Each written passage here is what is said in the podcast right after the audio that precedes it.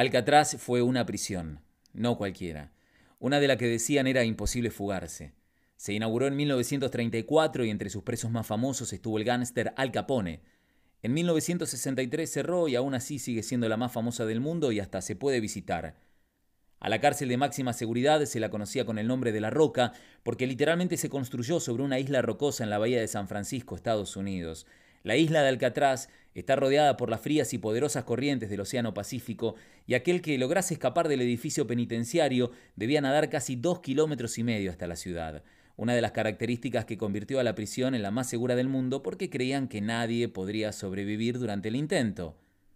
Pero, el 11 de junio de 1962, los reclusos Frank Morris y los hermanos John y Clarence Anglin pasarían a la historia por fugarse, Después de picar la ventanilla del sistema de ventilación de la celda, lograron atravesarlas con sus cuerpos, llegaron hasta el techo, treparon alambrados, escalaron muros y se supone que en una improvisada balsa desaparecieron bajo la complicidad de la noche.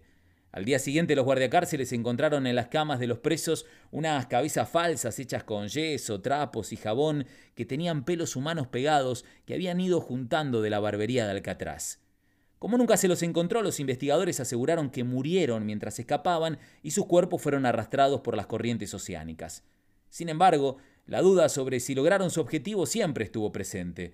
Dicen que un detalle mantuvo alerta a los agentes federales norteamericanos. Cuando la madre de los hermanos Anglin cumplía años, recibía flores y creían que las enviaban ellos. El día del fallecimiento de la mujer, los detectives se escabulleron en el funeral para ver si aparecían.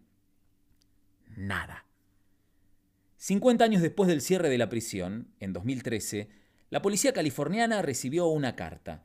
Se suponía que la había escrito John Anglin, decía tener 83 años, que estaba muy enfermo y que aquella noche de 1963 habían conseguido fugarse por poco. Contó que era el único que seguía vivo, que había vivido en los Estados Unidos y que solo se entregaría si anunciaban a través de la televisión que no iría a la cárcel más de un año y que recibiría atención médica.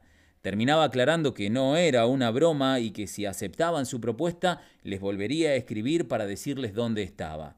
El FBI analizó la carta, pero no pudo determinar si la había escrito John Anglin. Esta información no se conocía públicamente. Recién tres años después, en 2018, supimos sobre su existencia cuando la publicó un canal de televisión de San Francisco. En 2015, un documental de The History Channel mostró una foto en la que aparecerían los hermanos Anglin en su granja de Brasil. La imagen de 1975 la tomó un supuesto amigo de la infancia de los fugitivos que dijo haberlos encontrado por casualidad en un bar de Río de Janeiro. Ni los restos de los materiales que usaron para fugarse, ni las flores enviadas a su madre, ni la carta escrita a mano que recibió la policía dieron certeza sobre el posible éxito del plan.